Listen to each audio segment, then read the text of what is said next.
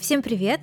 Меня зовут Саша, и это, полагаю, заключительный выпуск подкаста «Упыриное королевство» в 2022 году. И прежде всего, огромное спасибо всем тем, кто уже подписался и подписывается, ставит лайки нашему подкасту на тех площадках, где он представлен. Вы очень помогаете продвижению королевства и, конечно, мотивируете. Просто гигантское спасибо вам за ваше время и внимание. Тем временем в Петербурге ходит какой-то жуткий грипп, и я тоже успела немножко поболеть. Думаю, не только для меня это сейчас актуально, поэтому отчасти сегодняшний выпуск решено было посвятить болезням. Хотя бы потому, что порой перспектива заболеть пугает куда значительнее, чем призраки и монстры. Итак, начинаем. В 1930-х годах в Советском Союзе активно осваивают Сибирь и Дальний Восток. Несмотря на тяжелые климатические условия, отдаленность от центра и малочисленность населения, стояла задача превратить эти территории в процветающий регион с мощной промышленной базой. Началось строительство новых городов и поселков, пышным цветом расцветают такие отрасли местной промышленности, как разработка золотых приисков, рыболовство, заготовка древесины, добыча угля и нефти. Но абсолютно неожиданно руководство страны стало получать тревожные сообщения о странном недуге, который распространяется именно там, на Дальнем Востоке. Умирало до 40% заболевших. В совокупности симптоматика этой хвори не складывалась ни в одну известную болезнь. Медлить было нельзя. Тайга – это огромный, дикий и, конечно же, опасный лесной массив – и сегодня речь пойдет именно о дальневосточной тайге. Таежное проклятие, как окрестили местные смертельный недуг, начиналось с тяжелейших судорог. Далее наступали усиливающиеся со временем головные боли, рвота, помутнение и потеря сознания. Каждый третий, четвертый из десяти человек умирал. Выжившим, конечно, и такие были, везло не очень, потому что чаще всего они оставались парализованными частично или полностью. Ситуацию усложняла и геополитическая ситуация. Из-за угрозы войны Советского Союза с Японией в Дальневосточной тайге были размещены войска. От эпидемии стали погибать советские солдаты. То, что происходило с человеческим телом во время заболевания, местные врачи стали называть токсическим гриппом. Но в 1935 году невропатолог Александр Панов, который служил в Владивостоке в военно-морском госпитале, установил, это никакой не грипп, а энцефалит, то есть воспаление мозга, неясной природы. Коренные дальневосточные жители говорили, что в определенные районы тайги просто-напросто ходить нельзя, якобы там живут духи, насылающие смерть. Но вдохновленные идеей освоить эти земли во благо великой страны, геологи, топографы, да и просто рабочие, которые прокладывали дороги, предостережением не вняли, посчитав их суевериями. Сохранились довольно подробные и жуткие описания массового случая таежного проклятия, который произошел в 1934 году. В самом конце весны, начале лета группа из 20 топографов и геологов высадилась из поезда в районе Хабаровска. Они нагрузили лошадей и отправились в тайгу на разведку. По дороге экспедиция останавливалась на ночлег в нескольких деревнях, а затем углубилась в дикий лес. Топографы должны были составлять карты этого района, а геологи вести поиски ценных минералов. Все из них были молодые, крепкие и здоровые. Примерно через две недели из тайги вернулись две лошади из числа тех, что отправились с группой в тайгу. На одной из них находился человек, но он был без сознания и в очень тяжелом состоянии, буквально пребывал между жизнью и смертью. Его тут же поместили в больницу, и в течение пяти суток медицинский персонал боролся за жизнь парня, но ничего не помогало – да и по сути, что могли сделать врачи, которые не понимали, с какой именно болезнью они сражаются? Тем временем на поиски пропавшей группы геологов отправляется несколько отрядов солдат с проводниками из местных охотников. Поиски длились около недели, и, наконец, лагерь геологов нашли. На опушке леса, у ручья, мирно паслись лошади, а в палатках и под навесами лежали трупы или находящиеся в агонии болезни люди. Никто не мог рассказать, что же здесь произошло. Но выживших все же привезли в больницу и долго, кропотливо лечили. И сперва врачи думали, что все эти люди заболели тяжелым гриппом, поскольку болезнь поразила всех практически одновременно – Однако позднее, когда состояние геологов таки стало улучшаться, обнаружилось, что у большинства развились тяжелые параличи рук, ног, мышц шеи и спины. Стало ясно, что заболевание поразило головной мозг. А вскоре вспышки таежного проклятия стали все чаще обнаруживать в разных уголках Сибири, где работали геологи, искавшие полезные ископаемые, топографы, прокладывающие новые маршруты по тайге, строители, возводившие мосты, дороги и новые поселки. Болезнь поражала и отряды красноармейцев, которые размещались в тайге, охраняли и укрепляли государственную границу. Многие умирали, другие оставались инвалидами. По сути, тысячам людей грозила опасность. Никаких сывороток и лекарств для лечения новой болезни наука не знала. К 1937 году сложилась ситуация, в которой задача освоения дальневосточных и сибирских территорий была поставлена под угрозу срыва. Люди боялись идти в тайгу, потому что многие из них оттуда либо не возвращались, либо оставались на всю жизнь парализованными или глухими. Болело и умирало по-настоящему много людей, но слово «эпидемия» применять к происходящему запрещалось по идеологическим соображениям, потому что в стране победившего социализма не было места повальным заболеваниям. И, конечно, всегда сохранялась опасность возникновения спутников эпидемии – паники, бунта, голода. Ранней весной 1937 года Народный комиссариат здравоохранения СССР это такой орган государственной власти, мы бы сегодня назвали его Министерством здравоохранения, отправляет в злополучный регион экспедицию выдающегося и в будущем легендарного советского вирусолога Льва Александровича Зильбера – уж простите, но на личности и профессиональной истории этого человека мы просто обязаны остановиться поподробнее. Итак, Лев Зильбер родился в 1894 году.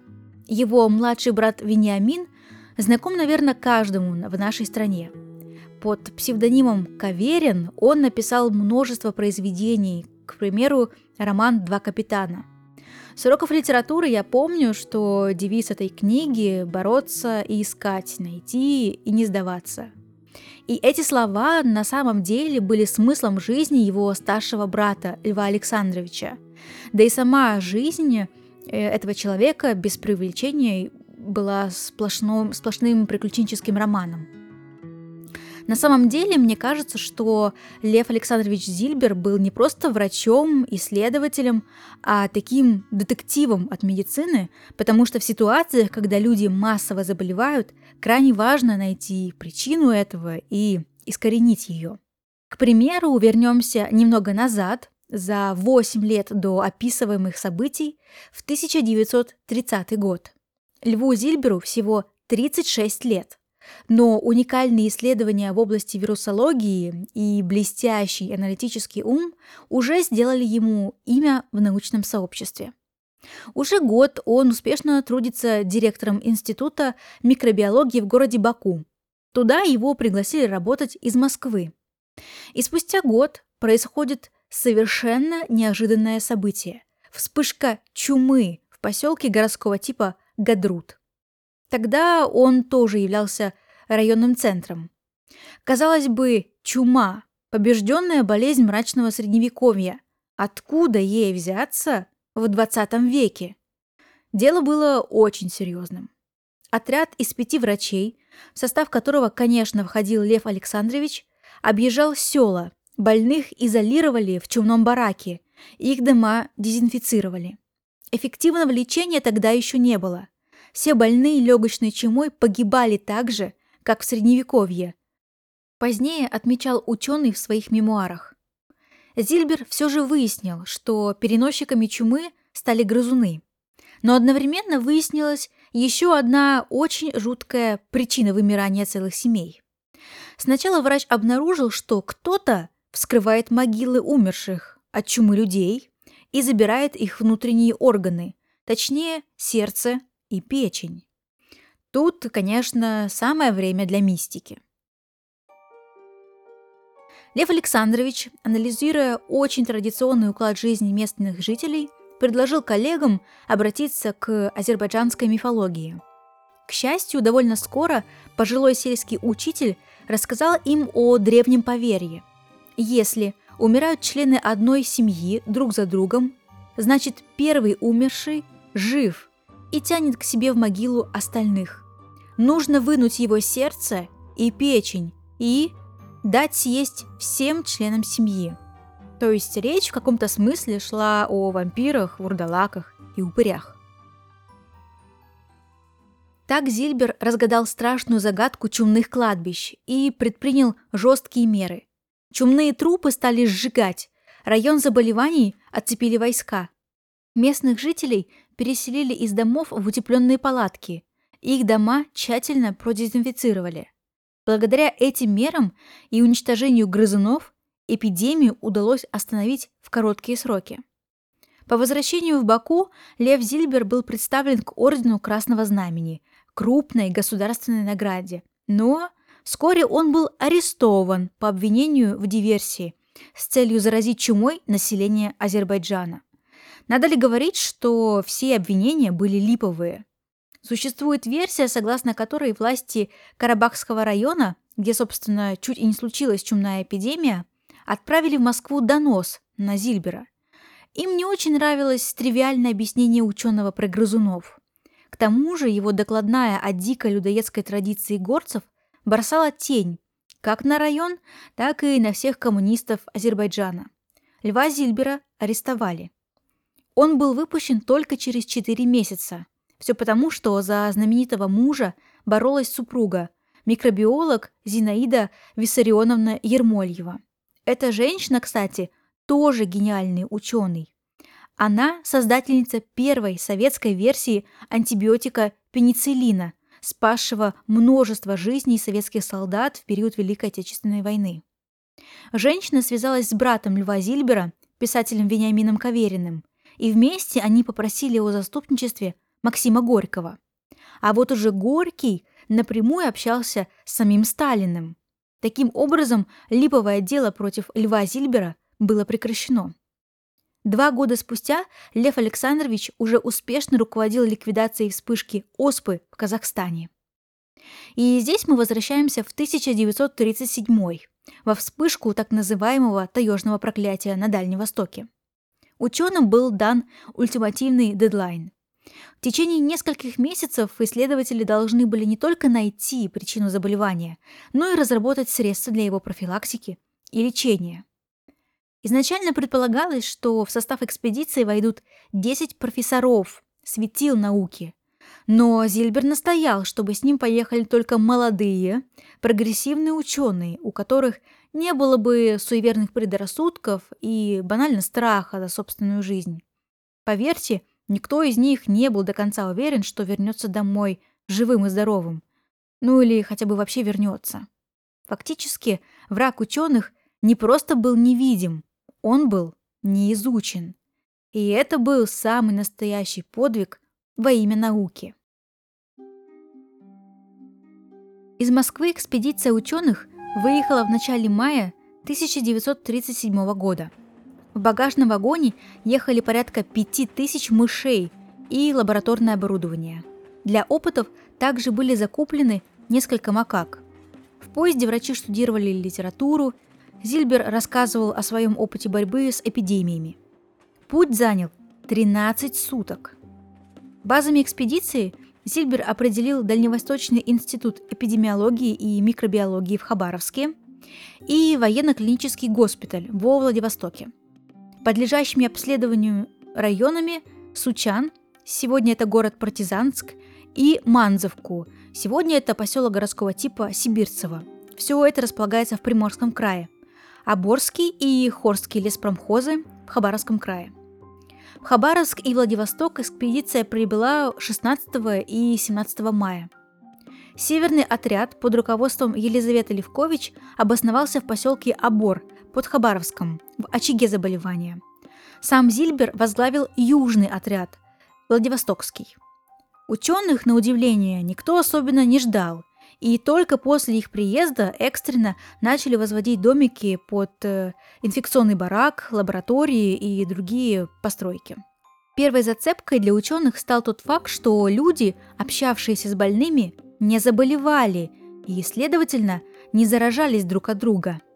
Так, переносчика инфекции приходилось искать фактически вслепую. Принимая во внимание случаи с группой геологов, которые подхватили болезнь где-то в лесу, команда специалистов из медицинской экспедиции начала отлавливать мелких таежных зверьков, птиц и даже насекомых, всех, в ком могла таиться неведомая инфекция. Их несли в лабораторию, где исследовали и делали выводы.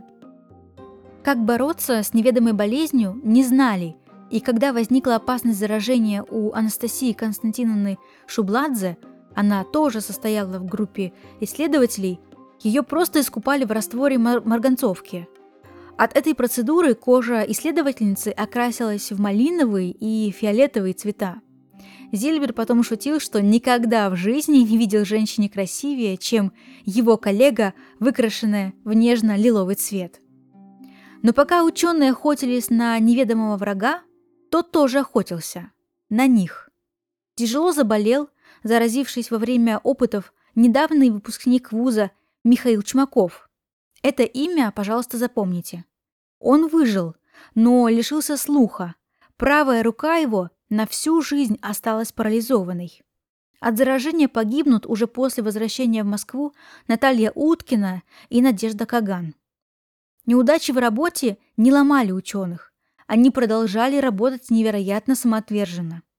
Исследования и поиски продолжались. Постепенно стало ясно, что разносчики инфекции именно насекомые, которые, в отличие от прочих представителей фауны, имеют множество контактов с человеком. Установили, что причиной таежного заболевания является не микроб, а неизвестный вирус. 19 мая 1937 года в поселке Абор Хабаровского края вирусолог Лев Зильбер высказал идею, что энцефалит повторюсь, воспаление мозга, переносят клещи.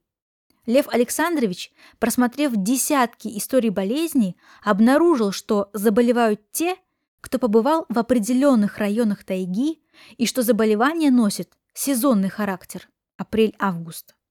Со слепней и комаров, активность которых приходится на другое время года, подозрения были сняты. График заболеваний совпадал с графиком сезонной активности именно клещей – Выяснилось также, что переносят энцефалит только два вида этого насекомого – иксодовые клещи – лесной и таежный. Ученый выделил из мозга человека, умершего от клещевого энцефалита, первый в истории медицины штамм этого смертельного вируса. Так, благодаря усердию и потрясающей самоотдаче советских ученых и была разгадана тайна таежного проклятия. Увы, группа Льва Зильбера так и не успела разработать вакцину против клещевого энцефалита. Их вызвали в Москву. А на Дальний Восток направилась новая врачебная экспедиция под руководством Анатолия Александровича Смородинцева. В столице победителей дальневосточного проклятия по факту весенне-летнего клещевого энцефалита встретили как героев. Но руководителю экспедиции продолжать работу не дали. На Зильбера и его ближайших помощников был вновь написан ложный донос, в котором они обвинялись в якобы тайном распространении японского энцефалита на Дальнем Востоке и намерении отравить водопровод в Москве. Просто парадоксально. В 1940 году Лев Зильбер был арестован в третий раз. Но стоит ли говорить, что даже находясь в заключении в одном из лагерей ГУЛАГа, он продолжает заниматься наукой? Отбывая часть срока в лагере в Печоре, Зильбер создает из ягеля, это мох, который едят олени, и игл хвойных деревьев, уникальный препарат против авитаминоза и истощения. Он также научится добывать из ягеля спирт. Тюремное начальство, узнав про успехи Льва Зильбера, отправило его работать в, можно сказать, почти самодельную лабораторию. Как он позднее описывал, это химическая шарашка. За табак, махорку, как ее называли, заключенные ловили Зильберу мышей и крыс для экспериментов. Именно в этот страшный и полный отчаяния период своей жизни Лев Зильбер заложит основы вирусной генетической теории происхождения злокачественных опухолей, то есть рака. В марте 1944 накануне 50-летия Зильбера, его освободили благодаря письму о невиновности. Это послание было направлено самому Сталину и подписано главным хирургом Красной Армии Николаем Бурденко, вице-президентом Академии наук СССР Леоном Арабели и другими академиками, а также коллегами по дальневосточной экспедиции и учениками Зильбера. Инициатором этого обращения снова была Зинаида Ермольева, на тот момент уже бывшая жена Зильбера. По мнению самого Льва Александровича, письмо, вероятнее всего, не дошло до адресата, но вызвало замешательство в Народном комиссариате внутренних дел, НКВД.